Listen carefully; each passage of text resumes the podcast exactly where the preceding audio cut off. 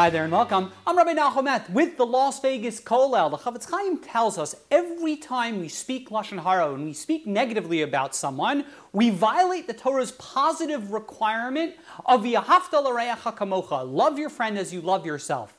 And the Chofetz Chaim points out, he says, consider. We all know our own personal faults. We all know our own shortcomings. And we want to protect those faults and shortcomings from being known to the public.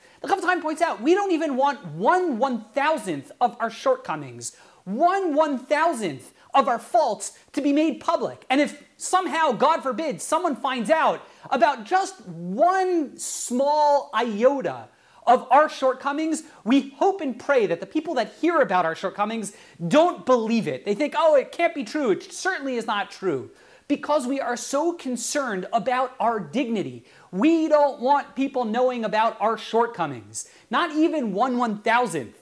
So certainly the Chofetz Chaim highlights when we speak negatively about someone, when we speak lashon hara, we're sharing someone's shame, someone's faults, someone's shortcomings. That is such an obvious, clear transgression of the sacred requirement of the Torah of Yahavta l'reacha kamocha, should love your friend as you love yourself.